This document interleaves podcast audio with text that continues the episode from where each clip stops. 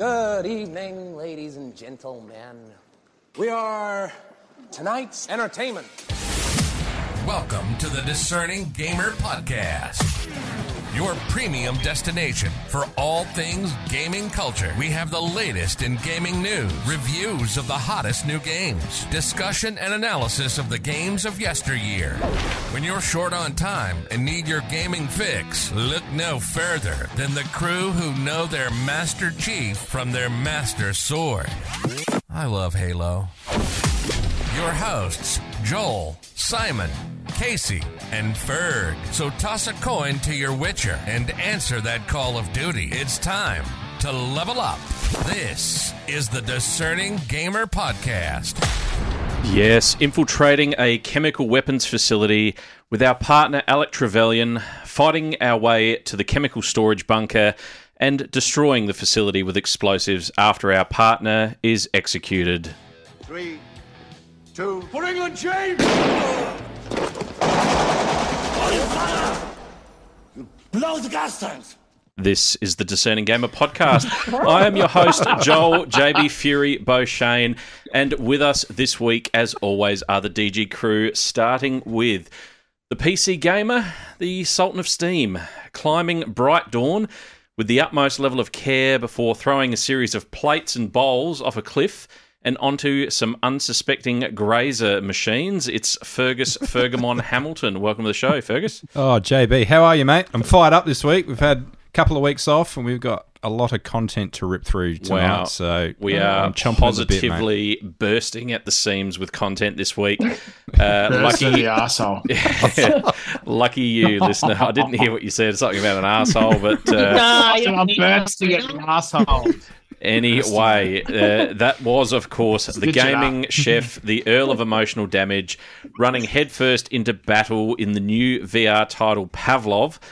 Only to accidentally eject the magazine currently in his rifle. It's Simon Steely McLaughlin. Welcome to the show, Steely.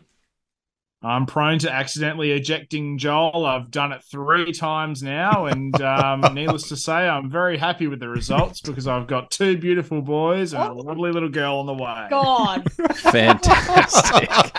uh, yes. Uh, just all preparation for VR, I'm sure, um, Yeah. Simo. Uh, Bring it back to the games. yes. Finally, the Nintendo Queen, uh, Pistol Pisty Pete herself. Uh, it's uh, she's uh, she's just returned from the Rainbow Road with all of the Kongs in tow, and she's ready to eat some magic mushrooms. It's Casey C Mac Yeah, McLaughlin. Welcome to the show, C Mac. Thank you. Thank you. Thank you. Thank you. Thank you. Thank you. And That's it. well, great. this week, The uh, quarter of thank yous. Yes, this week uh, after the little uh, break that we had, we we've actually got quite a quite a bit of new content because uh, last week uh, was my my birthday, and uh, my beautiful family decided to get me a PSVR two.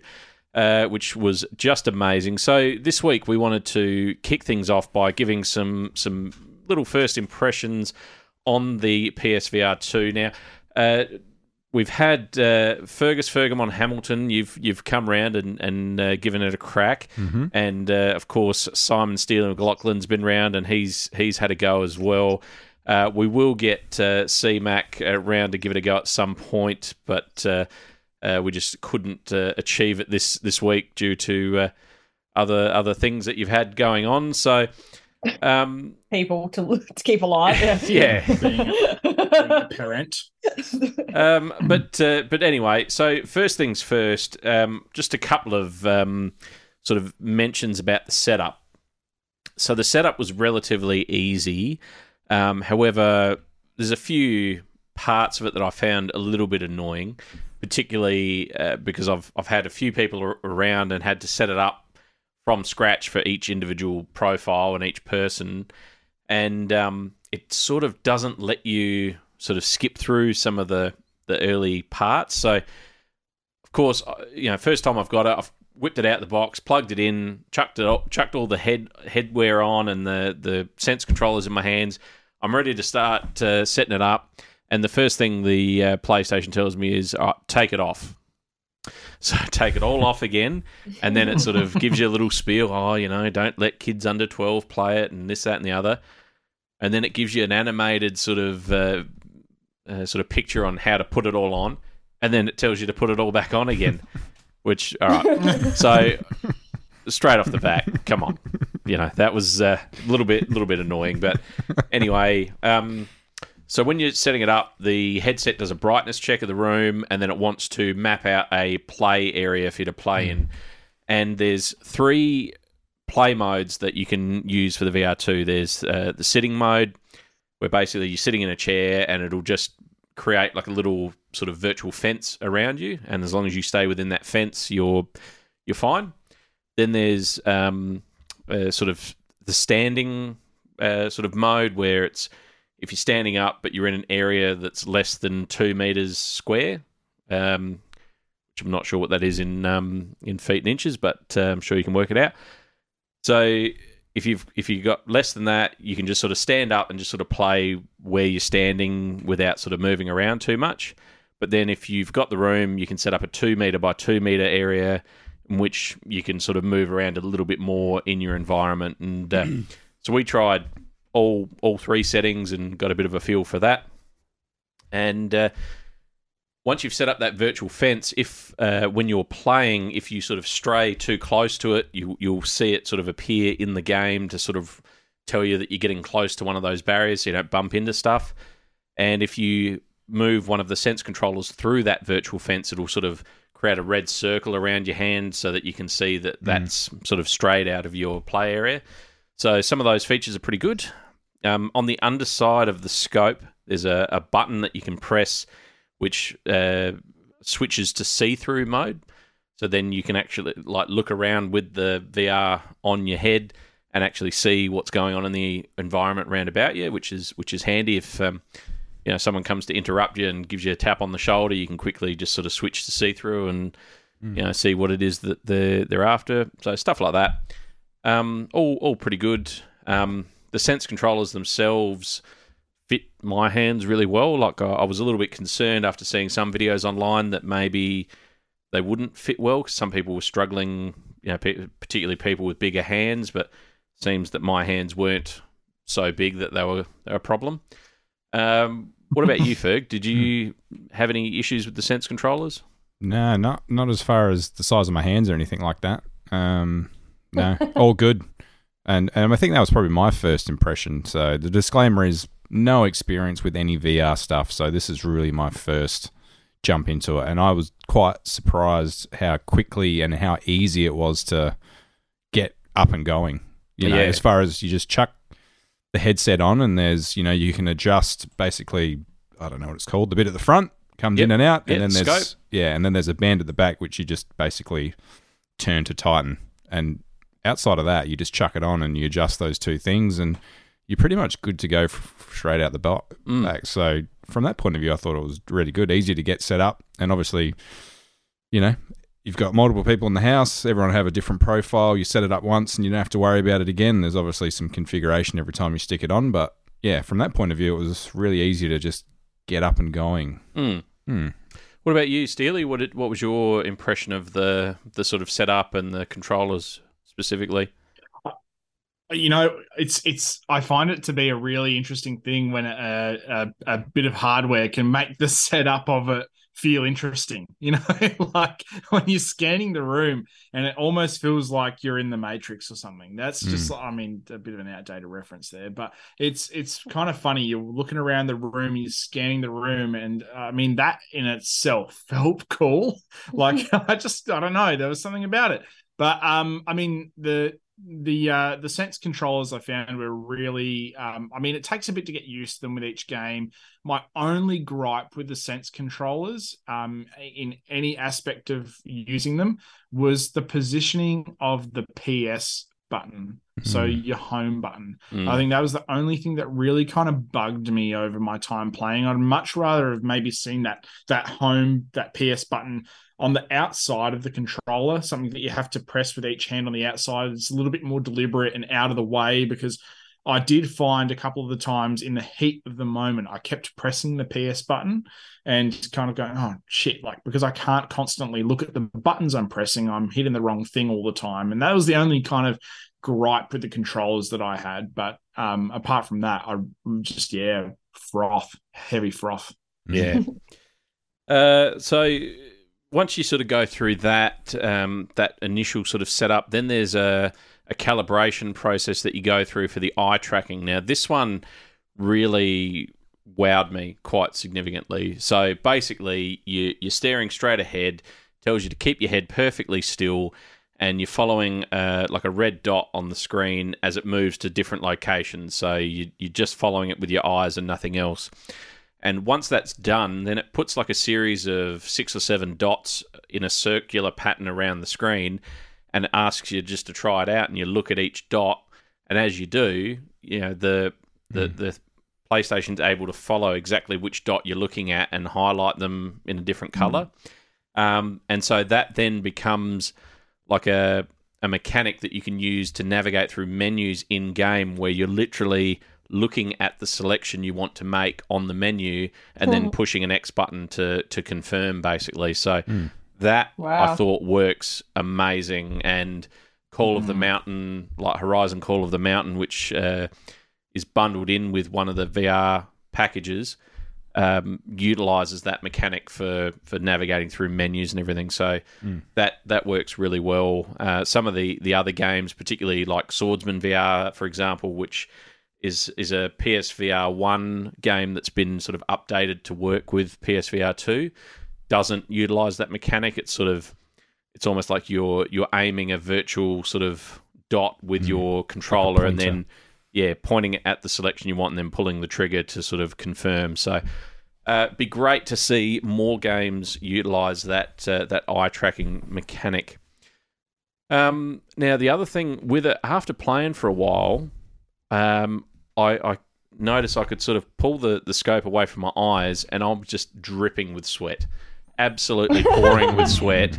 Um, yeah, especially after a lot of the games which are quite physical, particularly like Call of the Mountain, for example, where you your arms are sort of flailing around, you're you're climbing around the place and shooting arrows and all that sort of thing. And uh, there's no there's no sort of fan or anything built into the unit to sort of cool you down and I'm I'm pretty sure you had the same issue, uh, Simo, didn't you? Like, was um, getting pretty? I, yeah, I reckon I lost about three kilos off my forehead just from fucking playing some of those games. It was just sweat, hard, dripping sweat everywhere. I could taste it. Yeah, um, very beneath those eye goggles. delicious, delicious. Um, and what about you, Ferg? Were you? I noticeably sweaty after sweaty? playing? No, not noticeably sweaty, but I suppose one thing I didn't really. I mean, I went in with virtually no expectations on how it was going to go and what it was going to be like. But that's yeah, one of the one of the things I realised very on that it's actually quite a it's immersive and b it's actually a physical gaming experience. So mm. I mean, Call of the Mountain, like you said, very physical, lots of climbing, things like that. Um, and yeah, like the swordsman game, you're pretty much simulating what it would be like to be holding a sword in real life. So you're moving around, you're you know flailing arms around and doing stuff like that. You do that for more than five minutes, and yeah, you're starting to get your heart rate up a bit there. Oh yeah, shit. Yeah. I I wasn't I didn't have too many issues with overheating, but I was definitely working a lot harder than if I was just sitting there with a the controller. So yeah, absolutely. Um, well, all right. So on that note, let's let's jump into first impressions of uh, the games that we we all t- tried out for PSVR two. So there's four four games that I, I sort of bought along with the VR. So we had Horizon Call of the Mountain, which came in the bundle, Gran Turismo Seven VR. So this was a free update that came out for Gran Turismo Seven, which gives you VR capabilities to to sort of drive around uh, Swordsman VR, which is a, an older uh, sort of PS4 title that's been updated to, to run on VR2, and then Pavlov VR, which uh, is almost like a like a Call of Duty slash Warzone type shooter. Um, there is a single player mode where you can play against bots, but it's predominantly designed to be an online thing where you're running around, running and gunning uh, other other players. So, um, first off, uh, Horizon Call of the Mountain. So um, it sort of starts off. There's quite a long sequence that you go through. This is the one that most people would have seen online. I think it was a state of play where you're sort of in a boat going through the jungle and you see the the tall neck walk past and, and all that sort of thing. So that um, that was all pretty thrilling to sort of see in real time through the through the VR and obviously looking around at the environment. Like everything was really quite amazingly sort of rendered and that like it it just looks like really really fantastic. Um and uh, yeah I mean there is a sense of awe when you see that for the first time. Um what, you know, what was your experience Ferg? Yeah. Again, first VR experience. I'm gonna blow the lid off this one. I thought it looked fucking amazing.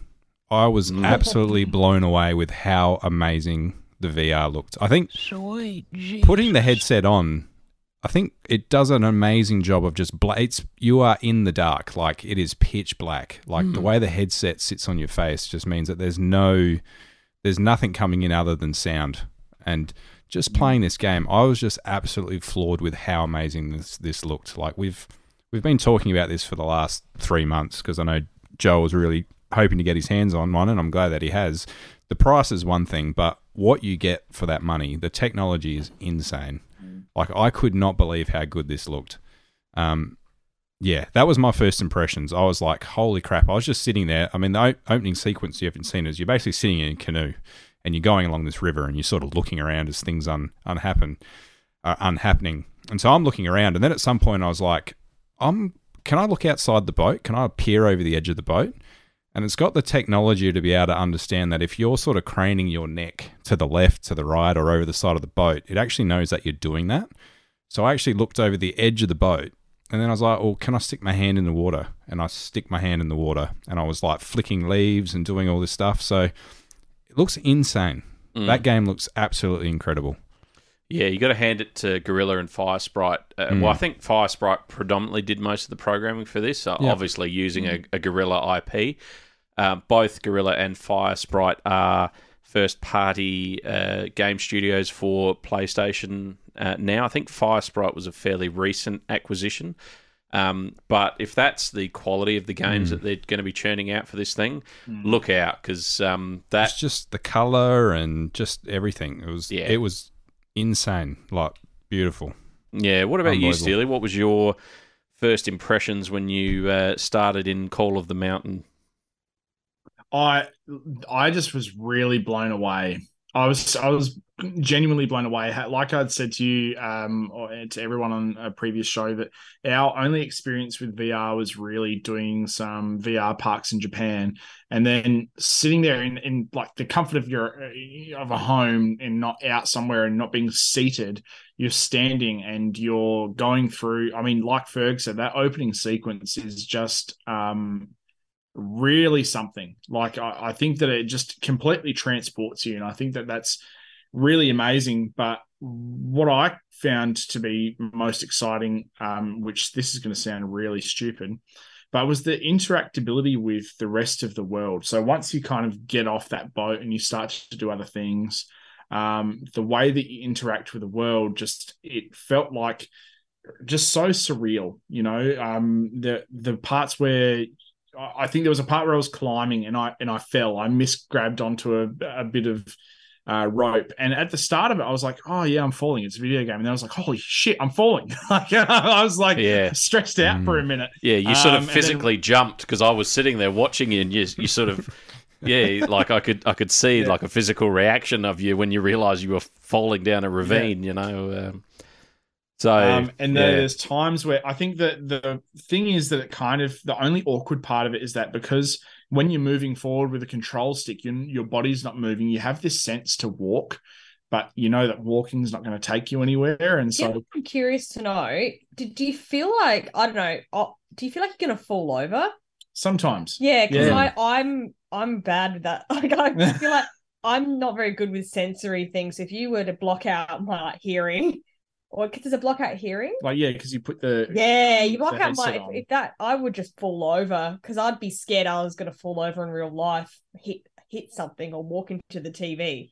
Yeah, it's, Does it's it warn you if you're about to walk you, into yeah. something? yeah, because Okay. you have a play area. Yeah, see, I just feel like I would always want to fall over if I was standing there because I, I don't know. I don't, Yeah. I don't know. But being able to do things like you know reach down and and pick up stuff and actually touch the ground, it gives you a, a base. You know, I was saying that to you uh, as well last night, JB. Is that what's amazing is it gives you a basis of where the physical world you can still react with it to a degree and feel things, and then Mm. it gives you that sort of once you've played it for long enough, it actually kind of puts you in it even more. And it also because it's tailored to your height, then it doesn't feel as unnatural and weird. It starts to feel even more natural and and and you know Right. quite quite right, you know, to be in that world. Mm. But I just I found it just absolutely unreal. Just throwing clay pots off the edge of a, a giant cliff that I know that I'd never be able to climb. Uh, yet I could do it there was just absolutely.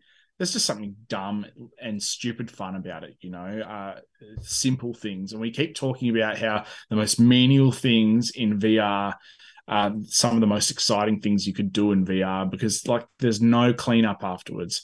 I can smash this clay pot, and I'm not hurting anyone's feelings. That's what the game makers wanted me to do, and I just love that. It's just so um, it's so rewarding. Mm. So, uh, a couple of things that that sort of come up now. Um, just uh, off the bat, like yourself and Ferg played the game up to the same point where the sort of, I guess, like you have a cold open that takes you up to like you go through a series of uh, sort of areas, and then you get to like a spot where where the sort of horizon title comes up, and you get sort of knocked out by a, a crazed woman with a rock. Um, so there's there's stuff that sort of that I've played beyond that, which I won't uh, won't throw anything out there that could be uh, seen as a spoiler. But uh, for example, there was some really great environmental puzzles that you solve by interacting with VR. So, like, there's a section where there's a broken elevator, and one of the the issues is the gears in the the mechanism are, are missing, and so you literally have to go find them, pick it up, slot the gear onto the the sort of axle, and then the elevator works again. And that was that was really quite fun, you know, being able to interact in in that way. Uh, when it comes to crafting items, so you collect sort of bits and pieces as you go through the game, and then uh, you eventually get to like a crafting table where you assemble the various bits and you get like a new device. So there's uh, the first one that you get in the game is sort of um, a series of rock climbing sort of uh, picks. So you hmm. can sort of hammer it into the wall and use those to climb up certain sections of rock. And so when you go to craft those, you actually you sort of pick up the handle, you slot the blades on the top, then you've actually got to grab the rope and wind the rope around to sort of tie it all together. And so in effect, the the developers actually made it so you're literally crafting the device piece by piece and tying it all together. So that in itself, I thought was amazing. Really great level of immersion. You know, like I'm I'm already envisaging in my mind like if a developer like Naughty Dog did something like that for The Last of Us, where you're physically disassembling your weapons to upgrade them and stuff like that. That would just be like sick. And I, I've got no reason to believe that they wouldn't be working on something like that because uh, obviously being a first party studio, that would um, not surprise me at all. But uh, that was great. Um, and then like the combat, you know, is probably the, the other thing to, to talk about. So um, I've only sort of got to a point where I've got the one weapon. It's just the uh, the bow, bow and arrow, typical sort of Horizon staple, and um, obviously you can you can craft different sorts of arrows for the bow and arrow, same as you can in Horizon Zero Dawn or Forbidden West. And when you go to craft those arrows, you sort of hold the bow sideways, and you pick you know the type of arrow that you want to make, whether it's like a fire arrow. You actually pick up the blaze canister and fix it on the end. You you add the arrow tip and the fletching on the back, and you actually sort of craft every component of the arrow, and then and then it sort of says, oh yeah, you've crafted ten of these. Know, so you you do it physically once, and then you get like you know however many you've got the parts for, basically. So that's pretty cool. And then once you've sort of got the bow and you're firing it at, at an enemy, like um, you very quickly start to learn you know how to aim it properly, and then you start obviously targeting the various bits that you can knock off on the on the enemy uh, sort of machines and all that. And uh, yeah, I mean it gets it gets pretty hectic. I know. Um, what what did you guys think of the Watcher that you uh, you both sort of faced down at the the beginning of the game? Yeah, I thought I thought the combat worked quite good um, as far as you know using the thumbsticks for strafing and and you know timing your dodges to an attack and yeah, and obviously using the bow as your main weapon, trying to like you said target those those points of vulnerability. I thought it quite it worked reasonably well. Um, I mean, my whole experience with the VR thing is it's it. There's a there was a turning point where it, things became quite literal. Like you, you have to literally do things. Like normally when you start playing a new game, you're like, well, what's the button to do that, or what do I need to press to do that? And then after a while, I thought, well, I'm just completely in control here. I need to physically go over there and pick it up. And it was the same with that combat. Like you know, I would draw my bow, I'd you know have a shot, and then after a while, I was like, well, why am I not doing this three times faster? Mm. And so I just cranked up the amount of arrows I was getting out there, and I'm like, oh, well, here we go. Yeah. Doing some damage. Yeah. I was sort of, I started off being like, you know, slow and steady, make sure my shots count. Then after a while, I was like, I'm just going to start ripping through the arrows here. And, and so, yeah, I thought the combat was qu- quite good. Quite good. It sort of changes from being free to just sort of walk around to being like a little bit on rails where the the machine that you're facing off sort of in the center and you're sort of strafing around Yeah. the outside of it in a circle uh, taking shots at it and trying not to get hit and all Yeah. of that and um, but you know it, it actually works really really well um, and it, it helps to stop you from just sort of getting lost in the environment there like um, when you're just sort of exploring you can sort of end up finding yourself a bit a bit sort of uh, in a an odd position like where you've got to sort of recenter yourself and, and all of that. So by structuring the combat the way that they have I think you know sort of does a good job of, of countering that. Uh, what was your experience Steely? Yeah, no, pretty well exactly the same. I mean, I I kind of went a bit more gung ho with it because I was I found that I was taking my time aiming at the targets that were presented as you were climbing the mountain, and I thought, okay, now that I've got a, a you know a feel for this, um, I was ready for that fight. Like I was like, yeah, okay, I'm ready for this. I want to do this. This this is exciting because you, the general scope and scale of seeing these creatures that you're used to fighting in the regular games, seeing them right in front of you like that, there's something just so grand about it. And it kind of puts into perspective um, how it must feel being somebody like Aloy as well, who's even shorter than the character that you play, going through and, um, you know, attacking these things. And I think it really benefits with a game like that to have played the the source material first, because and then as soon as I got into that battle, I was like, oh, straight for the eye. Every time I was shooting, I'm like, I want to, I want to destroy that eye. That's going to be the most damage. And I was finding myself being as quick as possible, getting these arrows out and shooting. But I was also trying to be strategic and really make sure I got it in the eye and you know Mm. waited for their attacks and things like that. And I, I, I don't know, it felt really natural, and that's what I think. If if a game like this in VR can make everything feel natural and fluid, that's where it shines. And I really appreciated that in that game. Mm. I find uh, from the point in time in the game where you pick up the bow and you start, you know, first learning how to fire it and everything, it, it feels quite new and quite foreign. And then as you sort of play through the game, you get to a point where it just becomes like second nature. And all of a sudden, you're just rapid firing arrows, reaching back into your quill, bang, bang, firing them off one by one and uh, all of a sudden you're taking down progressively larger and more dangerous machines. So it's um, it's really quite amazing how well uh, Firesprite have have structured that mechanic because it works so well, and the learning curve from not not ever having played VR before to all of a sudden being skilled enough to take down the the harder machines is really a very shallow learning curve. Like it doesn't take long to get your head around it, but it is still challenging as well because you got to make sure you're obviously aiming in the right places and switching arrows when you need to and all that sort of thing. So, um, I would say I, uh, previously we, we've said that uh, there was a reviewer online who called this a fairly vanilla climbing simulator. Um, I have to wholeheartedly disagree with that assessment of this game. It was anything but vanilla. There is a huge climbing component of the game, and it doesn't seem to get less the further you get through the game.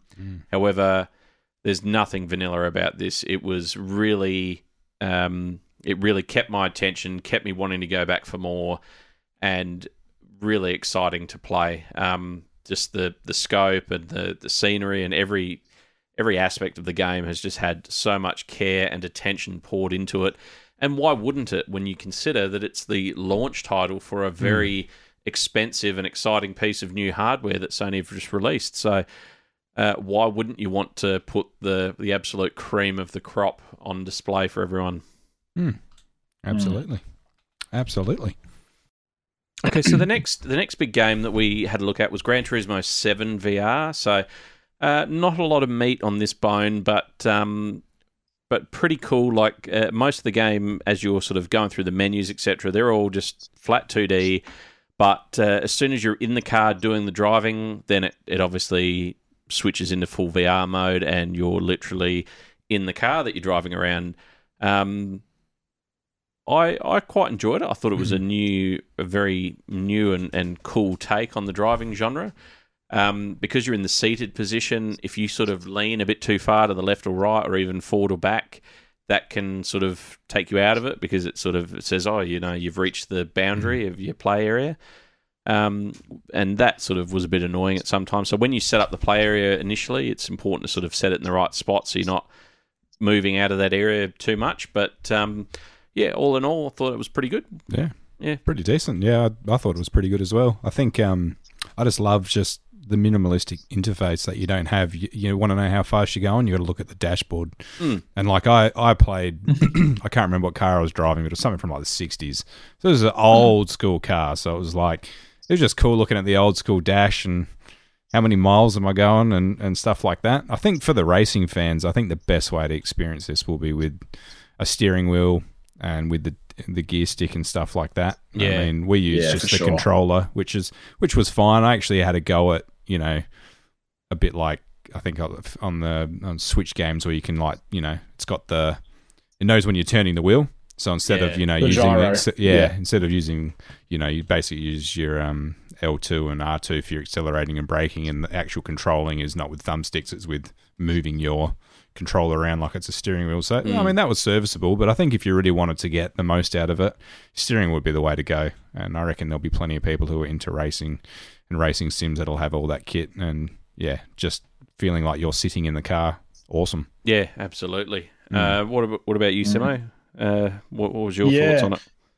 I, I think I remember saying to you at this point when we were paused in the game, and I said to you, "Is this the only mode that I can play because I'm not playing online?" Because I, I, I kind of already knew that it was. I was playing the beat mode or whatever. Yeah, Um, I paused it and I was looking around, and I, and I think I remember saying to you that you know what this, both of these experiences or all of these experiences feel like to me, is that I'm in a, an incredibly lucid dream because things don't look perfect by all means, but you are convinced as shit that you're there. Mm. You Oh, are yeah. convinced. Like with, without it being perfect, you're like, I can see trees in the distance that I feel like I'm going to go there after and have a scone, you know, like at the cafe Mm. that's underneath that. Or, you know, like you just feel like you're there. You are convinced. And I find that to be a, a huge feat. As much as I, I disagree with the formula of Gran Turismo 7 and what they've done with the game and how they've released it, and yada, yada, yada, you can't fault the experience that it gives you in VR. no, it's um, fantastic. by all means. And uh, yeah, one of the things that I thought was was probably you know the best about it because you've got the VR headset on, you've got a different screen for each eye. It sort of puts you in that, that 3D sort of like watching a 3D movie. And there was like a depth of field mm. effect, so you've got the the the steering wheel sitting you know sort of close to you, but then you know, you can actually see that there's a there's a distance behind that and the mm. dashboard and everything looks you know so realistic because you're getting that depth of field that you don't get when you're just playing it on your normal TV. Um, so all of that I thought just looked that much more incredible um, in that VR mode. So um, yeah, really good. So um, the next one that we we all had to go out was Swordsman VR. So this was a PS4 title that was adapted to PSVR 2, and uh, we well I've I've tried it um, in in there's there's like a sandbox mode where you can just sort of spawn enemies and weapons and just sort of go your hardest and just do whatever you want. And there's also like a, a mode where you play through a series of challenges that get progressively harder to progress the story. So um, uh, initially, I had it set up so you you're doing it with armor physics enabled, and uh, it's it's not so fun because when you start playing against knights and that your swords tend to bounce off. You got to sort of aim for the gaps in the armor to try and kill them. Uh, but yeah, when uh, when Simon was around, we we turned the armor physics off and just went our hardest. And I've now uh, I've I've posted a little video to to the Discerning Gamer YouTube channel, and uh, I've shared it on our Facebook page as well. So go and check that out, and you'll see um, you know what what Swordsman VR is all about. Um, it's pretty gory, uh, so I'll, I'll say that right off the bat because uh, it's not going to be everyone's cup of tea. I, I got a few uh, a few sort of uh, comments from my wife in the background when, when I had the the uh, visual feed uh, displayed on the TV, and they were quite horrified. Chopping at, arms uh, and legs off. Oh yeah. um, but uh, but this this game it's just something about it. Like the graphics don't look anywhere near No. uh, up to par compared to uh, Horizon, uh, and you know you'd have to reason that it's because it's an older title that's been ported from the previous generation to current gen. But um, I don't know. There's just something about it, and taking the sword and just stabbing someone through the guts or through the head, or you know, chopping a limb off. It's just so bloody satisfying, and um, then adding to that the fact that you can pick up the head off the floor and throw it at someone, or pick up their body and sort of hold them up and use them like a human shield uh, if you want to, um, or or even just something as as morbid as as just sort of once you've actually killed someone, then just going up and giving a few uh, post mortem uh, pokes uh, in uh, sensitive Make sure. areas with your with your sword. so uh, uh, all of that was was really quite quite fun. And um, I mean, I know I know your experience with it, Simo, was was pretty similar. You were uh, uh, Oh absolutely losing it at my place. Uh, uh, I was in fits. Yeah, Watching you, there was this one point where you just walked towards a guy with your sword and you didn't even swing it at him and you just walked into him with it and it's gone straight through his throat into at the back of his head and I've just lost it because he just it was so nice and slow you know it was just like oh g'day man you oh fuck you walked into me sword did you it was just so funny like Mm. and then all the rest of it, just every time you'd kill someone, you'd you'd put your sword in their dick, and you'd do it so slowly. right there, God. it was just so funny because it, it's slowly? Wouldn't they fight back? no because Oh, they're, dead. Oh, So JB was just walking up to them and going, "Huh?" Oh, like a well trained surgeon Uh, is going in to give a bloody cut cut the foreskin off at the very Oh. yes, it No, was very very really fun. satisfying game. Mm. Really satisfying. What Yeah. about your your thoughts, Ferg? Because uh, you you played it as well. What did Yeah. you think? Definitely a bit of fun. Um, I'll be honest, this is not a game I could see myself playing 10 hours of, but just for, you know, shits and gigs when you got people around, it's good for a bit of fun. Uh, this was the first game where I did notice the heart rate going up a little bit because this is obviously, out of all the games I played, the most physical one where you're, you know, swinging arms and, you know, at different points you just, you know, because you basically die, respawn, you're just like, oh, I'll try a different tactic of taking someone down, and that's just aimlessly just wailing your arms all over the place to see what happens. So this is this one got my my heart rate up.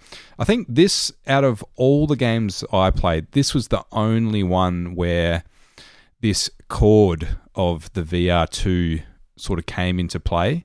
I think hmm. in Horizon Call of the Mountain, for the most part, I sort of kept a 180 sort of sphere. And if I had to do a full 360, I'd use the controllers to sort of spin myself around. With this game, I found that you would basically, you know, kill an enemy and then the next one would spawn directly behind you. So you nearly have to turn around on the spot And a few times I then started noticing just the cord sort of touching my leg or Yeah. having to be conscious of tripping over this thing. And um, not a big issue, but again, it does sort of pull you out of the experience Yeah. because uh, once you're sort of conscious of the cord hanging down your back and everything it's it is a distraction from the the world that you're trying to experience in virtual reality so yeah um, Uh, and I think the other point uh, was worth making as well. This was probably because your arms are flying around. This is the one where I was, you know, out of the immersion a little bit because I was like, shit, I don't want to put my arm through JB's bloody light here or, you know, punch one of the kids on the couch or something. So I was a bit more conscious around not going too crazy. So yeah it's definitely, if you are considering getting one, it's probably something that you definitely need to think about having a good designated space because if you've got maybe, I can't remember what the sort of area is you can have outside the next biggest one from sitting down, it could, it's essentially like a one meter by one Yeah. meter like you're basically standing in a spot yeah, you've got a small circle of of room around you to move and you, the idea is that you're not walking anywhere Yeah, you just you're just turning on the spot and just basically doing everything from that standing position yeah, for sure. So, yeah, something definitely worth considering because, like I said, these games you can fly your arms around and do all sorts of stuff, and yeah, something to think about. Just making sure you've got enough room, and um, yeah, but Mm. a lot of fun. It's you know, there's nothing more satisfying than just ch- lobbing someone's legs off. Oh, absolutely. Love that. Absolutely. So the last the last one that we we had a look at, um, which was Pavlov uh, VR.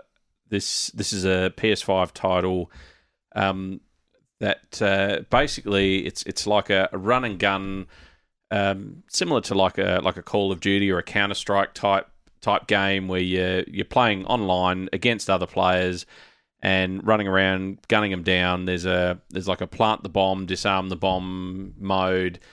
Um, the mode that I played most of was um, this particular mode where you're running around, and every time you kill an enemy, the gun in your hand changes to a different gun. So you get to experience quite a few different different guns and weapons in the game. Um, I don't reckon I had this when you were around, um, no. Ferg, but uh, Simo and I certainly gave it a go.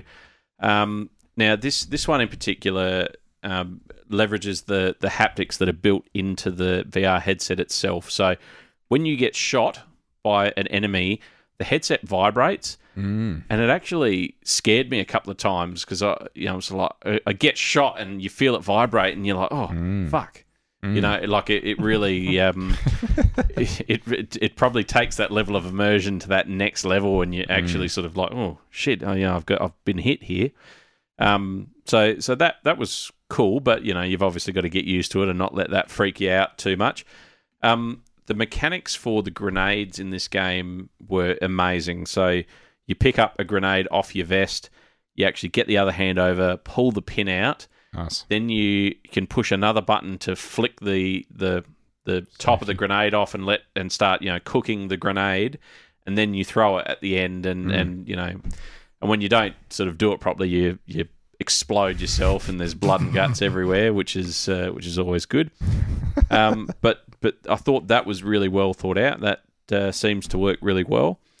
And uh, the other thing, the other big feature that I liked on this is so when you end up picking up a, a rifle or something that has a scope, like a sniper rifle, you've actually got to hold the rifle up and look through the scope like you would a real Mm. rifle. It's not like you can push a button and all of a sudden you've switched view to like a scope view or, or whatever. No, you've actually got to hold the rifle up, look through the scope like a real rifle, and pick off the enemy. Mm. And uh, yeah, amazing. Mm. Um, what was your your thoughts on it, Simo? What what did you like and what didn't you like on Pavlov? this game was genuinely anxiety inducing. Uh, I mean, for, like it really was because I think that when you are walking around, you see like a soldier walking through. It, it was like watching body cam footage. You know, you see a soldier come down a hallway, and you're like, "Holy shit, he's after me," and Mm. and it freaks you out a little bit. And you, come- but then you realize, oh, they're not real.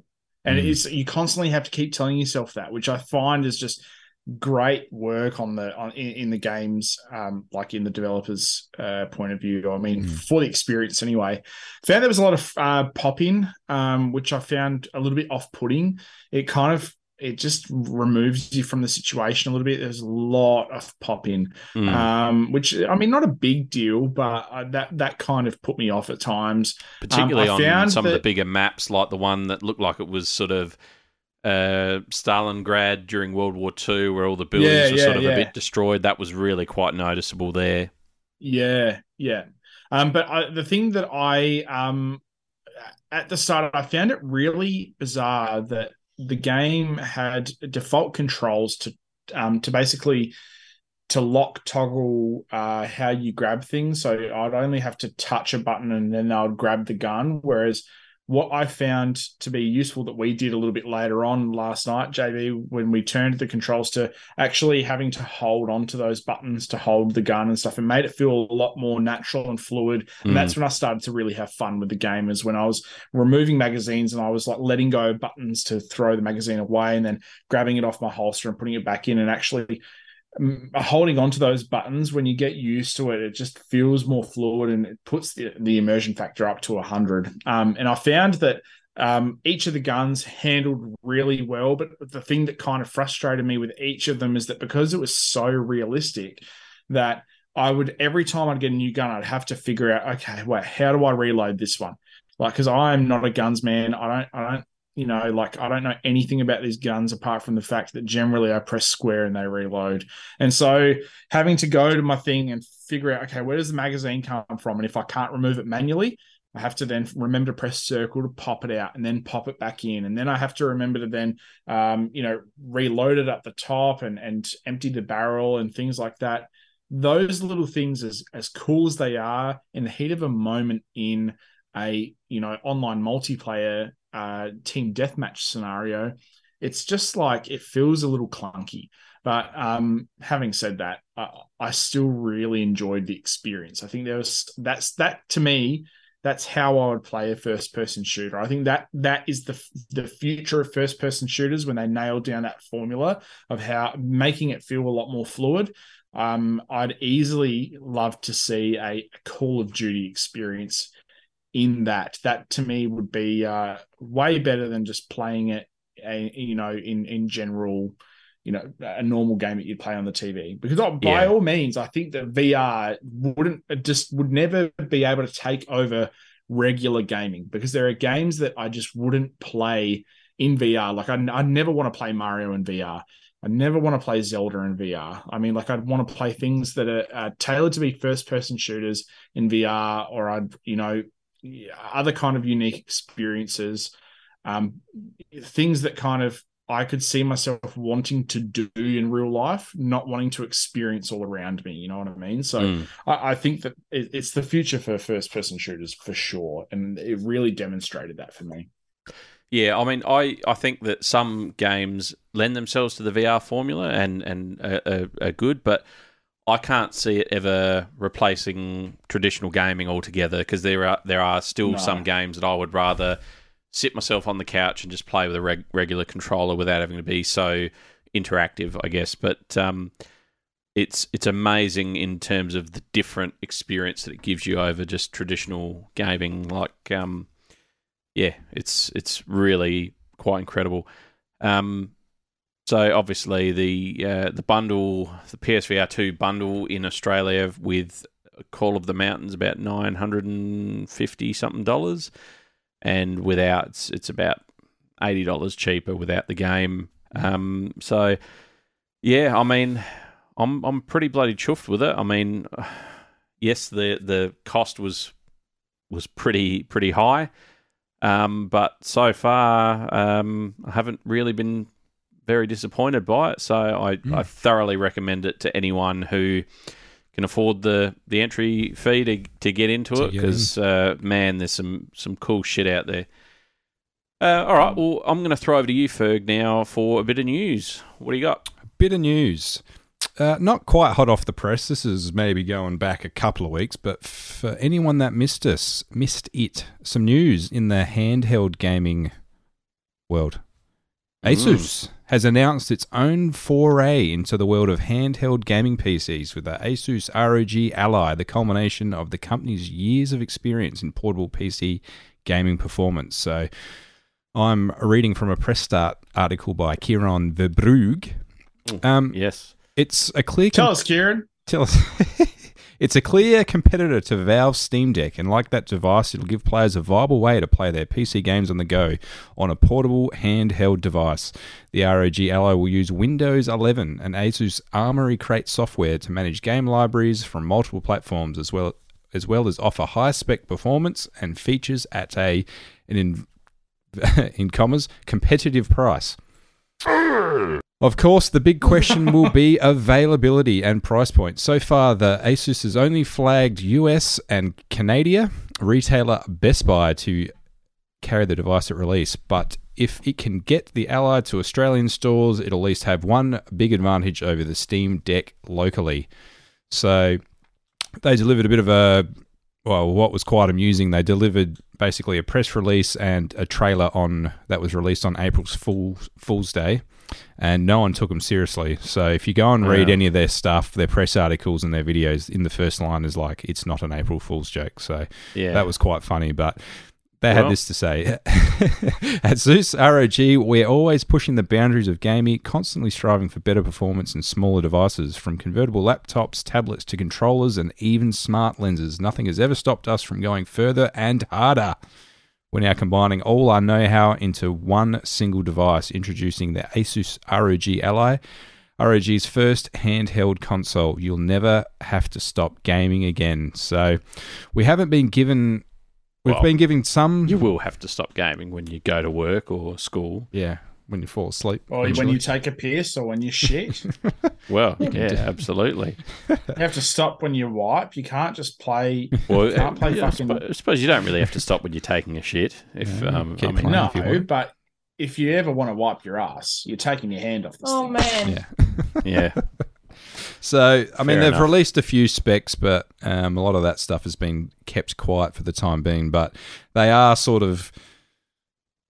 What are they saying? They're saying that it's going to have the double the performance of the Steam Deck, double the resolution. Um, so, I think when the Mm. specs come out, it's going to be, yeah, something a bit more fancy than the Steam Deck. So we'll see what that means for price point if and when it ever gets to Australia. But I think the more competitors in this sort of market, the better. Um, and obviously now is a bit of a race for them to make it available locally. Um, I mean, the Aya Neo's been out for a while. You have been able to get a Steam Deck through Australian retailers for a while, so you can get one if you really want. But um, Mm. yeah, we'll just see when we uh, hear a bit more about this one. But definitely, it looks like a cool device if they can, you know, get that value for money somewhere between the Aya Neo, which you know the top of the line there is about two grand. The Steam Deck will probably be somewhere around seven fifty for the base model. If they can sit somewhere in the middle, they might, um, yeah, might have a good go at pinching some of the market share. But we'll Hmm. wait and we'll wait and see. Well, one of the benefits uh, to being in the video game podcasting arena is that uh, we're privy to certain certain information, and uh, so uh, Asus uh, gave us a, a, a copy of the specs, and uh, Oh, nice. you know, just to just to stir the pot a little bit, I decided to uh, take those specs and share them uh, with with Valve and get their their comment in terms of how they thought it compared to the Steam Deck. And uh, here's the here's the response. Not true. That's impossible. Mm. Not uh, not a I lot was of really, I, I- I was really hoping you were going to open with the soundbite of "no dick, no balls" and probably no butthole, but that's fine. That's fine. It, it- that was just as good, but I re- you disappointed me a little bit. Well, Any- you, you do love the uh, the no dick, no balls, and probably no butthole uh, soundbite. Mainly because it reminds me of myself. Well, okay, uh, that's slightly disturbing. Mm. Um, all right, well, thanks, Ferg. We'll throw over to Steely now. We, we'll have to uh, keep the uh, the potty rolling along. Uh, with, Oh, and I'm going to shoot some stuff at you like a hot potter. Come, here we go. I wasn't going to say it, and then I thought I would. Here we go, everyone. Some news headlines for the week. Have you seen this? Have you heard about this? Suicide Holy Squad killed the Justice League. Res- uh, Thank you for that. A little bit of a late, um, late um, soundbite there. Rece- uh, receives a major delay to 2024. So after I think an overwhelming and, and resounding negative response to the gameplay shown at the recent Sony State of Play, Rocksteady have decided to delay this pathetic excuse for an Arkham Knight sequel till February 2024. So once again. Once again, fucking up our overs and unders for the year, but um, Yeah, we'll have to uh, revisit that one in 12 months, won't we? Fuck. but hopefully proving that Rocksteady are listening and making some much needed changes to that game. Um, next up, next up, Tears of the Kingdom final trailer came out this week. Three Hmm. minutes of new details were shown, such as the confirm com- com- as the confirmation, the confirmed return of the return of the Demon King. Ganondorf, everyone. So Mm. fucking yeah. Something implied in, in most of the trailers up to this point. Um, although this trailer shows a hell of a lot, it was still just enough to moisten my lips and prepare me for penetration. I'm very excited. Very excited, Yeah, everyone. looks so, good. Um, next up, next up, Redfall early gameplay looks like a disaster. I don't know if Mm, anybody saw this, yeah. but IGN Yeah, proving that it's IGN first's marketing campaigns that they've been doing as of late for new games is yet again a really, really, really bad way to create hype for games. Um, because it just doesn't. Uh, much in the same way that IGN firsts made Sonic Frontiers look so boring that it prematurely ejaculated everybody's reviews of the game before it came out, including myself. Um, Redfall showed off some poor gameplay played by an underskilled player um, Yeah. at IGN, leaving people feeling underwhelmed to say the least. Um, and then add to to add salt to this wound, devs of Redfall Arkane Studios then confirmed this week that the game would be capped at 30 FPS on Xbox Series consoles at launch, with 60 FPS coming in a future update. Now, let me just say this. if you can't get your fucking vanilla online shooter game running at 60 FPS at launch, launch the fucking game into the sun. I don't want anything to do with it. Oh, fucking hell. Next up, Uh, just just Next on that up. on that Steely because I Oh, did watch okay. that. What an absolute shambles! I I was watching this thinking, a what is the person playing this game doing, and b what is Hmm. this person playing this game doing? Like it, the game doesn't look like much fun. I don't think I've seen anything out of Redfall which has got me excited for the game. And then they released that, and he it was so strange. Like at one point he was shooting an enemy, he took about half the health and then ran off. And he like I was just like, what is going on? So anyway, sorry, they were my thoughts. I just thought just I was no, Thank bamboozled. you for enlightening us, Ferg, because I didn't watch it. I just Oh. I've watched everybody else react about it, but I. You're now the next person that I've heard react about it, and I appreciate your opinion. It You're just solidifies not the fact much. I never want to play this fucking game. Yeah, No, Uh, it'll be uh, so- it'll be going straight onto the same Into the sun, of- apparently. same pile of refuse that Gotham Knights lives on. Oh, next to the bin of the Wii U. Um, so Z- the next up, the Zelda themed Splatfest is coming soon to Splatoon 3 for everyone still playing Splatoon 3. To celebrate the launch of Tears of the Kingdom, Splatoon will be asking the question power, wisdom, or courage. Um, now, I know what I'm choosing. I'm choosing just wait to play the fucking Legend of Zelda Tears of the Kingdom. I can't be fucked with this.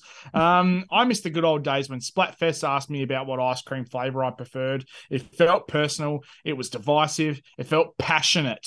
Um, which, you know, uh, whatever. But uh, anyway, um, What is your can favourite ice cream, to Steely? Play. Uh, I am just a classic, really rich chocolate guy because Nice. it can't get rich enough. Can't get rich enough. It's Nice. got to be. it's gonna be just before melting as well, and you just got to lick it with your lips and no teeth. Um.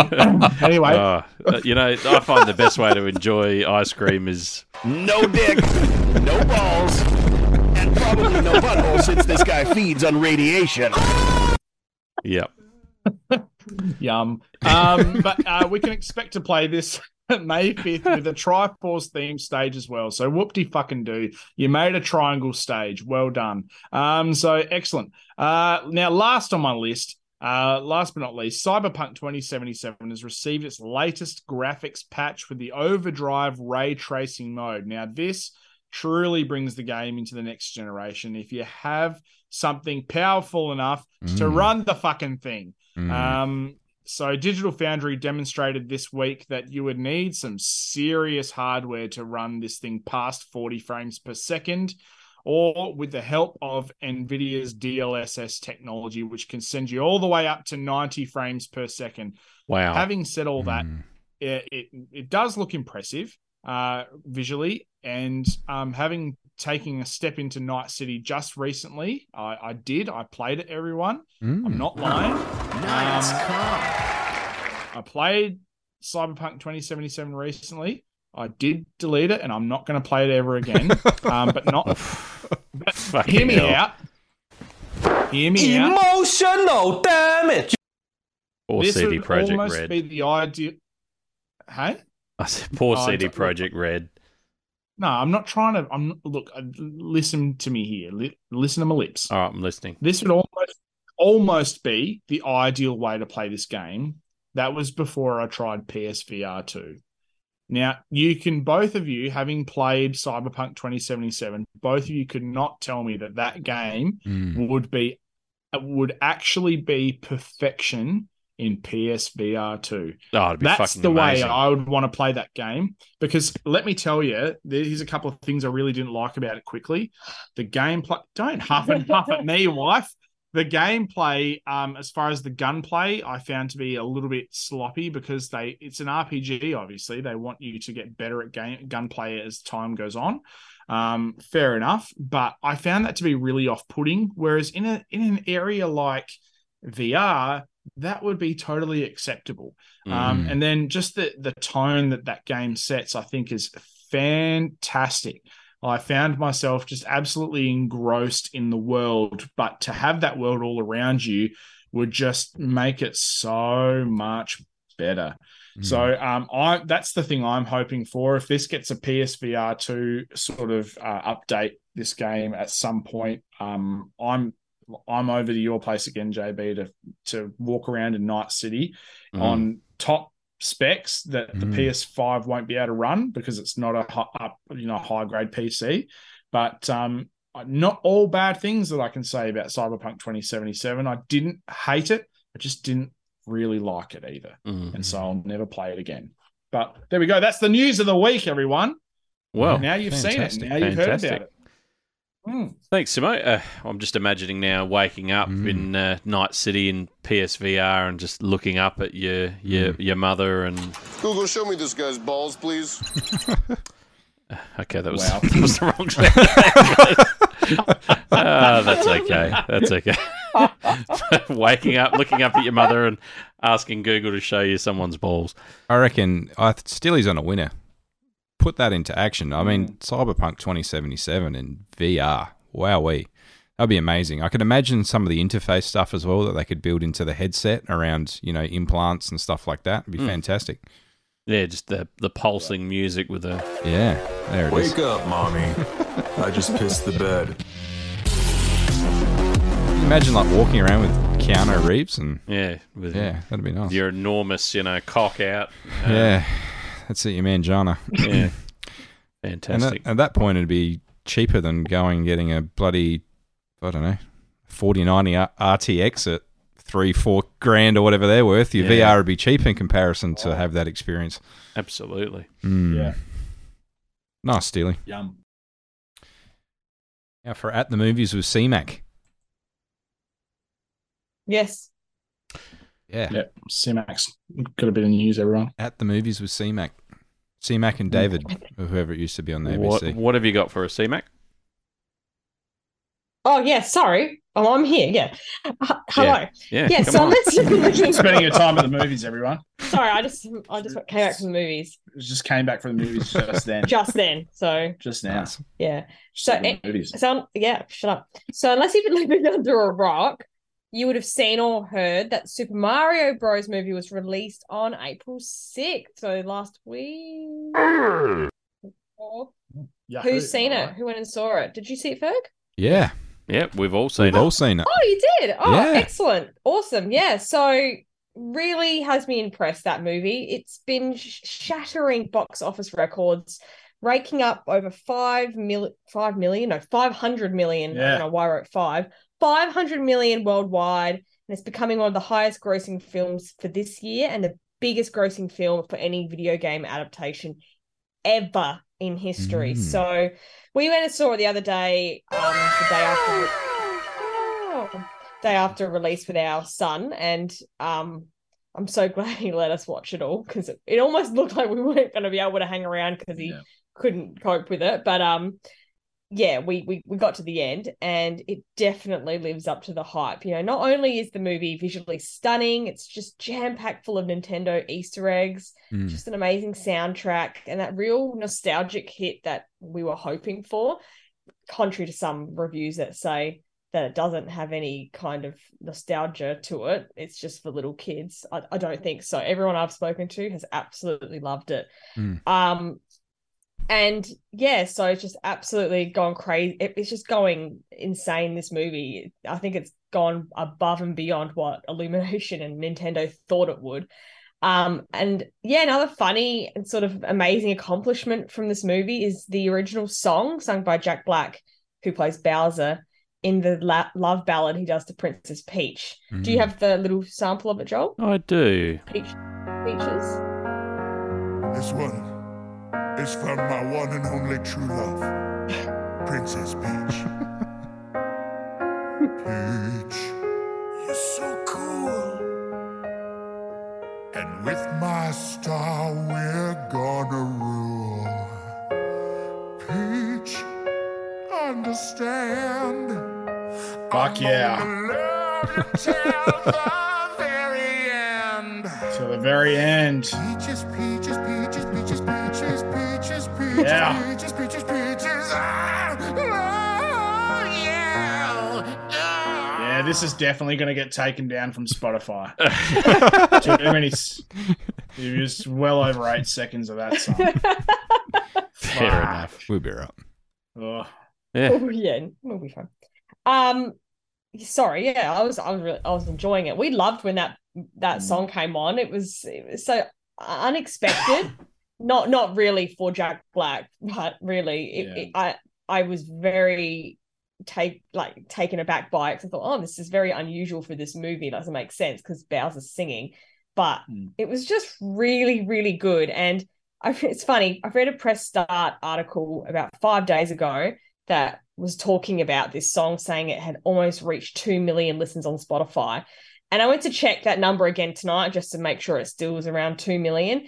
And it's almost made 11, 11 million listens, had 11 million listens since five days ago, which is just, that's insane. You know, Yeah. there's, a, there's even talk about the song being nominated for Best Original Song, so the Best Original Song of the Oscars Oh my the goodness. I hope it wins. Like it's only like a what a two one to two minute clip, Mm. and yeah, there's a YouTube video channel, a YouTube video, a YouTube channel called Lyrical Lemonade, who made a music video featuring Jack Black singing the song in a bright green jacket, suit jacket, and a weird black helmet thing with red hair, obviously being Bowser, and it's had 13.1 million views, and um the the official music clip of the video um from clips from the actual movie on the Illumination Nintendo has had 9.4 million views in about five days. So I think it's all very well deserved. I think it's quite surprising to them how successful this movie has become. But you know, it was a really fun, great, well-made movie, and I'm looking for the looking forward to the inevitable sequel that's going to come Mm. out. Which I'm guessing, why wouldn't you on that on that money train? Just keep chugging. Um, but yeah, what did you guys think of who saw it? Oh, well, everyone saw it actually. Like, do you think it's worth the hype and reviews that it's getting? I thought it was fantastic. I mean, thoroughly enjoyed it. The kids thoroughly enjoyed it. It was just a great bloody ride. Certainly um, uh, a lot better ride than the Mario movie that came out when I was uh, young, uh, a young lad, uh, which really, yeah, yeah, it, it just really sucked. Um, so uh, yeah, it, it was it was fantastic and deserves all the all the praise that it's been getting. Yeah, I, I really enjoyed it as well. I just thought it was just great fun. Um, Hmm. Yeah, there was plenty of nostalgia there for me. Throwbacks to a lot of the games. So many good characters in there. yeah, I just thought it was overall just a lot of fun. I mean, yeah, it's interesting the Metacritic and what the critics are sort of saying of it. I mean, if if you think you're going in there to see anything more than a bit of light-hearted fun, like you're going in there for massive plot and depth and all this sort of stuff, you're probably going to be disappointed. But if you take it for face value and Yeah. what it is, it's it was yeah, they're, great they're fun. talking about yeah how it's lacking story and stuff. I'm like, have you ever played a Mario game? If anything, this is very steeped in story Yeah. compared to a Mario game. Absolutely. So yeah, I, I, I had better. Yeah, I don't know. I just love how this film captures every aspect of the the essence of Mario, Mm. right down to the to. I actually really liked the performance of Chris Pratt. I really liked Charlie Day as Luigi. I absolutely adored him as Luigi. Actually, um, Anya Taylor Joy was fantastic as Peach. Jack Black kills it as Bowser, and Seth Rogen actually is quite believable as Donkey Kong. Mm. Um, I mean, I Keegan Michael Key is a fantastic Toad. There's just I I feel like that. Now, hear me out here. We all were just like I think the whole world was kind of bemused and confused by the casting of this film, but they couldn't have got it more right. I think it works really, really well. Um, and I, I mean, I just can't wait to watch it again and again. It's one of those things you can watch it as much as you can play a Mario game. You can watch this movie again and again and again and find new things to enjoy about it and new things to spot in it that you haven't seen yet, and um, like little Easter eggs to find constantly. But I think that it's it's a cultural phenomenon, you know, to to have so many generations of people that can enjoy a film because it's a collective experience that we've all had at some point in our, our lives if you're a gamer you know from the point of when it came out in the 80s to now. Um, you know our kids love mario as much as we love mario and i find that to be absolutely incredible. It's not just like this new thing it's this thing that we've all grown up with and we get to pass it on to our kids and i just i love that i think it's just a really well done project and i look forward to what comes next Mm. Yeah. Be here. I mean, I'm, I'm having a look at Metacritic at the moment. So the user score is 8.7 with 1,010 ratings. So I think that speaks volumes because generally places like Metacritic are just, you know, a graveyard for game, movie, music bashing. So the fact that, yeah, 8.7, that's a fantastic score. So, yeah, a lot of people Yeah. loving it. Well done, uh, Super Mario. All right, well, that Mm. takes us to this week's novelty segment. I know what boys like. I know Yeah. what guys want. I know what boys like. what are we going to talk about this week like.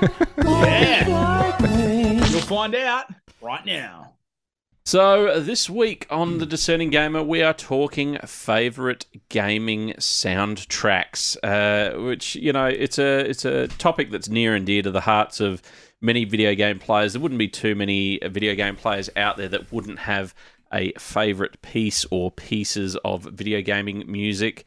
And uh, so, to kick things off, uh, we're going to go to Casey C. Mac McLaughlin for for her favorite piece of video game music. Take it away, Casey. Yes. Yes. So because I've got such a shocking, terrible memory, I often think of things that I've just recently played as my favorite thing. um, so I picked the Tchia soundtrack because I we just played that. Um, I was even saying to Simon while we were playing how beautiful the soundtrack and music was, and it actually is one of the few games where I can remember a lot of the music and it stood out to me a lot. And I think the music actually plays a massive role within the game rather than just sort of setting the scene. So you're actually able to play along with your ukulele with certain songs in rhythm based games to earn rewards. And all the music was so steeped in New Caledonian culture. So, um, with the voice recording sung by locals of the community there. So that made it feel even more special to me, the music. And, you know, I often felt very moved with each song which was being played within the game because you could tell it was performed traditionally as they would sing it. I- i- sing it there.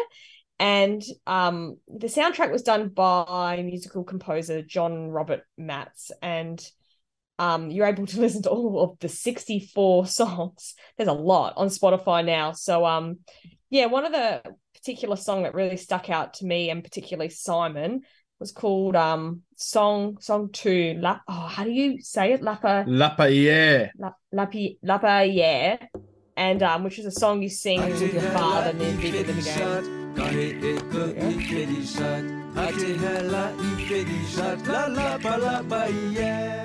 game Yeah. Yeah, and um, it, it's see that's one of the more um higher what do you call not higher what do you call um happier Yeah. songs of the game. 'cause Very vibrant and high. Vibrant, spirited. that's a good word. I'm losing. Yeah, yeah. So yeah, all the music. There was a particular one I really wanted to get a soundbite of, and I couldn't for the life of me find it. But um, of this when you're sailing on the um on the ocean and. I don't know. Every particular part of the game, but I, Yeah, I know. Just, what yeah, I'll have to about, replay the game, but yeah, and then some of the songs are sung by the characters. oh, what's the girl's name? Um, Tchia. not you, the other, it. her No. friend, Um, or whatever. fuck. But um, she sings this beautiful song about a bird in it, and um, Mm. yeah, I I I honestly didn't even bother with the rhythm games. I just because you can actually just um skip through that like playing it. You can just listen and watch it. Yeah. And I ended up just doing that because I wanted to read the um because they sing obviously in a different language, so I wanted to read the captions to actually see what read what was actually being sung about. But um it enriches it so much. yeah, it's incredible soundtrack. I encourage everyone to just have a quick listen, even if it's not for the whole song, just yeah, to the music. I just really, really caught me because I think because it was done with such love, this game, and it was such a um traditional, culturally invested Mm. indie game, they put a lot of effort and a lot of this game is is focused on the music. So yeah, I chose Tchia. Nice. Fantastic. Thank you. All right, uh, Ferg, what have you got for us? Oh, what have I got for you, JB? Try this on for size. Mate, it doesn't get any better than this. I've got the Halo soundtracks, specifically Whoa. one to f- region.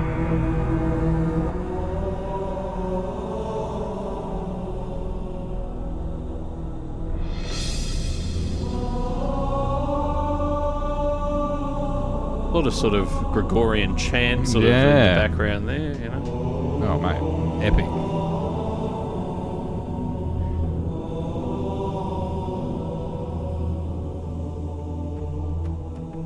Yeah, when the drums come in. Oh, yeah. Yeah. Yeah. Yeah, it does crank along a bit, doesn't it? Oh, mate. So good. So, of recent times, as in the last month, me and my brother, P Ham, shout out to P Ham, big, big fan of the show. We've gone back and we're going through the Master Chief collection. So, playing, you know, Combat Evolved all the way up to Halo 4. Um, and I think it was the first time we were sort of getting around to playing it, and I was waiting for him to fire up the game, and I was just sitting in basically in the in the the menu of Combat Evolved, and I was just listening to this soundtrack, and I'm just like, "Mm, this. I hadn't listened to it, I heard about heard it for a long time, and I was like, this is as good as it gets. I mean, Martin O'Donnell, Michael Salvatori from Bungie did the soundtracks for all of the Halo games they produced. So Halo Combat Evolved all the way through to Halo Reach, and every single one bangers. Mm. They're just they're so good. Everything from like that sort of stuff in the in the menus to once you get into you know missions and you're playing through I don't know a precarious bit where you're I don't know escaping or something, and the music just intertwines into the game so well, and Yeah. just I don't know for its time, just playing it back in the day on the Xbox, it was just something else. And I don't know if you're not familiar with them. If you just go to YouTube and search for Halo menu music and just get all four games in a row and just have a listen to them, they're just unbelievable. So can't beat it. It's yeah, so good still to this day. And even their um, sort of work that those guys did later on with Destiny and Destiny Two, I think they did as well. Always fantastic sound stuff. So Mm. yeah, Bangers, a lot of them. bangers, all of them. Thanks for that, Ferg. uh, Simo, what do you got for us? Oh, huh. Well. First of all, I just want to say um, that one of my favorite soundtracks across these two games is Jet Set Radio and Jet Set Radio Future, respectively. Now, what I uh, what I love most about Jet Set Radio and its sequel is not the gameplay, it's not the story, it's not the banging art style, it's the fucking music, man. Um, I've got to tell you, uh, Hideki Naganuma is an absolute legend, just an absolute fucking genius. I mean, I, I say I say all that, but I mean, I, I play Jet Set Radio over and over again because of the way the game marriages, um, you know, the, the gameplay and the music together. I think the music captures the tone of the game perfectly. Um, the underground radio style uh, with the songs uh, just feels like they've been mixed in a DJ's basement to perfection. I've given you a couple to to point out there, JB. Some of my favorites from it. Um, song number one being "Let Mum Sleep." Uh, Yes, please. fuck yeah! So that's the uh, the theme of Jet Set Radio. Then oldies but happies is another great one.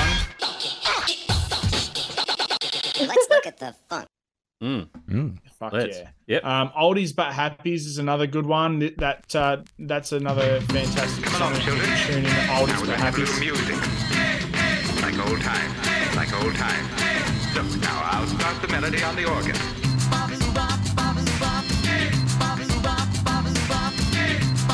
What a fucking good song. Hmm.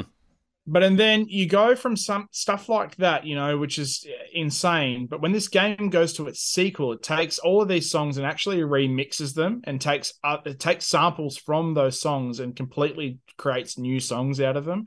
Um, and it just nails it. It builds upon the previous soundtrack um, with a lot more of a house electronica vibe to it instead of the basement funk sort of vibe and the dance vibes of the the first game. Um, but and then it, the probably the most iconic, in my eyes, the most iconic opening uh, song to a game that you could think of is the concept of love for Jet Set Radio Future, and it hit me with it, JB, and just slapped me with some hard nostalgia.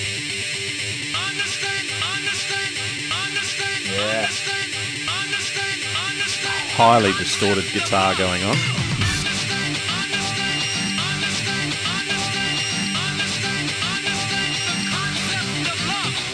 Mm. that fucking track and when it just rips into it it's there's just something about it it gives me goosebumps every time i hear it because it reminds me of the first time i played that game and i played the sequel first and it's um it's, it's just such a fucking good experience but i have to say that um I've also had to point out as another. I'm a big music geek, and I find it really hard to nail down one thing. So um, now I, I have to say, Majora's Mask, one of my favorite Zelda stories, but also I think has one of my favorite Zelda songs in it, um, which is the Song of Healing. This song is clever. Um, it's solemn. It captures perfectly the the whole tone of the game. Um, and for those of you playing at home, it's actually the Lost Woods from Ocarina of Time in reverse. So, um, I mean, like that fits the theme of the game perfectly anyway, considering you, you know, Skull Kid is the main antagonist of this game, along with the Mask of Majora. But I mean, um, it just it works so well. Uh, the way that Zelda games do this and Koji Kondo does this, it blows me away. He also does it in Skyward Sword, and it's just pure fucking genius. Um, so just play a little bit of the Song of Healing if you've got it there, JB. Lick it.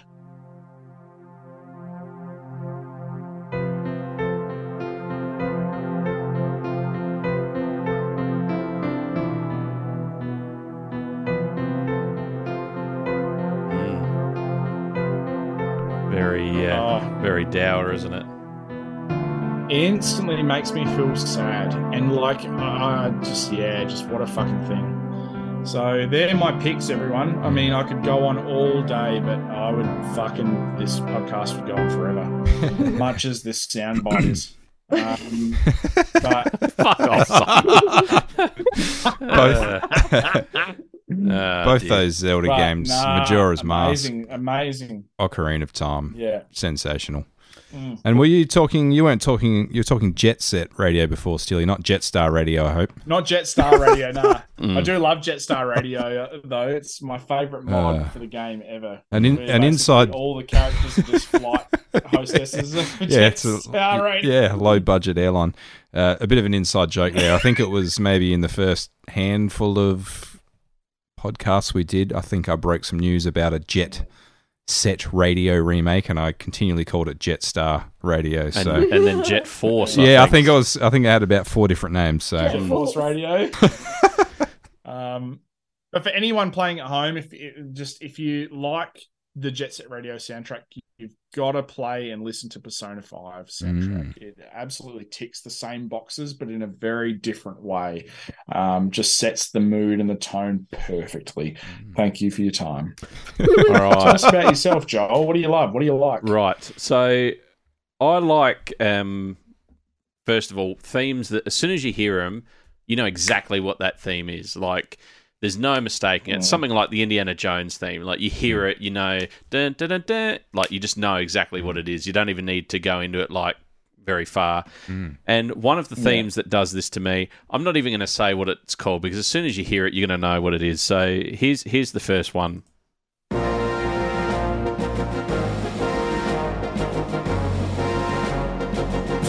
Yeah.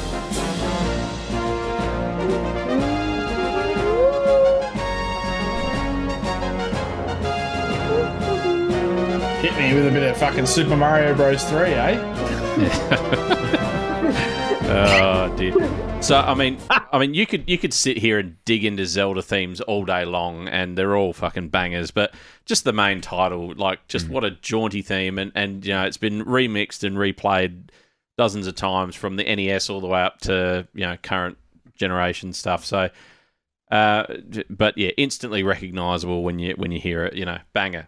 Tune. Uh, next one, so may not be instantly recognizable to to everybody, but um, the game Chrono Trigger, another like JRPG from the Super Nintendo era, and you know uh, you got to hand it to the the composers that composed the music for all these Japanese RPGs back in the day, because they they just did such a good job. They killed it. You know, the guys that are writing the themes for Final Fantasy and Chrono Trigger and Secret of Mana and Legend of Zelda and all of these all of these people they're they're incredible. But this this theme like this is the opening title theme for Chrono Trigger and even if you haven't heard it like it instantly fires you up. It's just got a really good vibe to it. So here it is.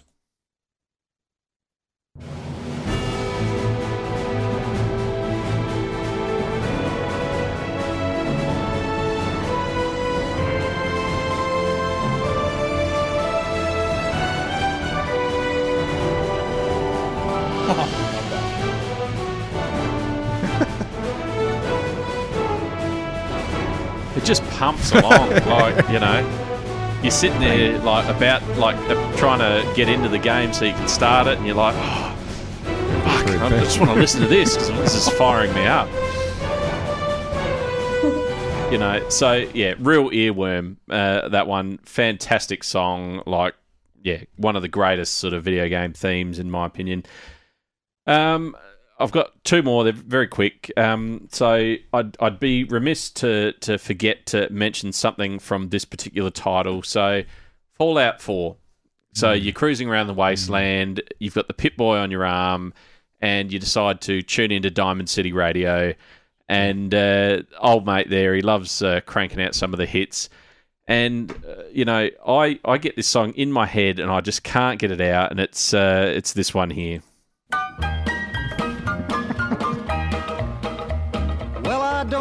But I've been told uranium ore is worth more than gold. I sold my cad, I bought me a Jeep, I got that bug, and I can't sleep. Uranium fever has gone, got me down. Uh, you know, that one cycles through. With a Geiger counter in my hand. I'm going out to get me some government land. You know, Uranium fever has gone and got me down. nothing like a jaunty little sort of number like that when you're getting, you know, uh, sort of violated by super mutants Yeah. and ghouls and, you know, getting mini nukes launched at you. I mean, you know, all of the Fallout games soundtracks is, are just absolute bangers, and it. I don't know why, but it's just you know it's in the future, but the soundtrack is from like the 1940s. like it's like all music from 1940 onwards disappeared in the Fallout, and that's all that we've got left Yeah. with. But they're just so many good tunes and Oh, so many ori- good original tunes as well, which is fantastic. Like you know, some some stuff that you'd never listen to in a million years, and then you, you come across this game and you're just like, oh, and nice. someone's kindly made a full playlist of all of those songs from Diamond City Radio Yeah, on yeah. Spotify and Apple Music, so you can go on there and uh, have a listen to all your a favourites. lot of catchy sing-alongs. But uh, finally, right, an hon- mention goes to this particular piece of music um, because it's sort of become a bit of an internet meme uh, in recent times. But I'm going to set the scene for you. So the year is 1997. You're sitting in front of your brand new Nintendo 64, and uh, you've got a, a certain first-person shooter loaded into the uh, the console. You're happily playing happily playing along. Need to take a piss, so you hit the little red start button, and this comes on. Yeah.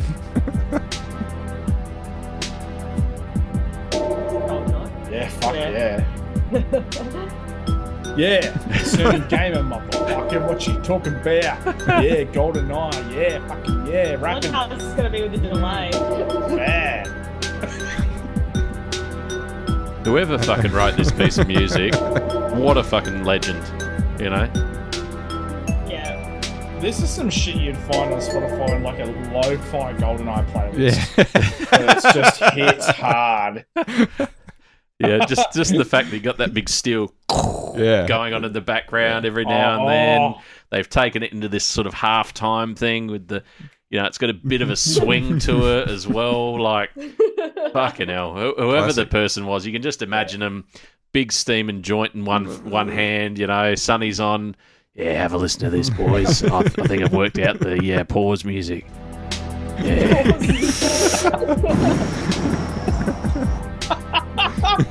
or it's someone that desperately wanted to be a part of the soundtrack and they're like, no, you're too inexperienced. All right, you can have the crap pause music. And I'm like, oh, I'm going to do it. I'm going to do I'm gonna do the fucking pause music. I'm going to do the pause music it. and I'm going to make it so better than the game. You're gonna wish that this was in a fucking mission, you pig. oh, fucking hell.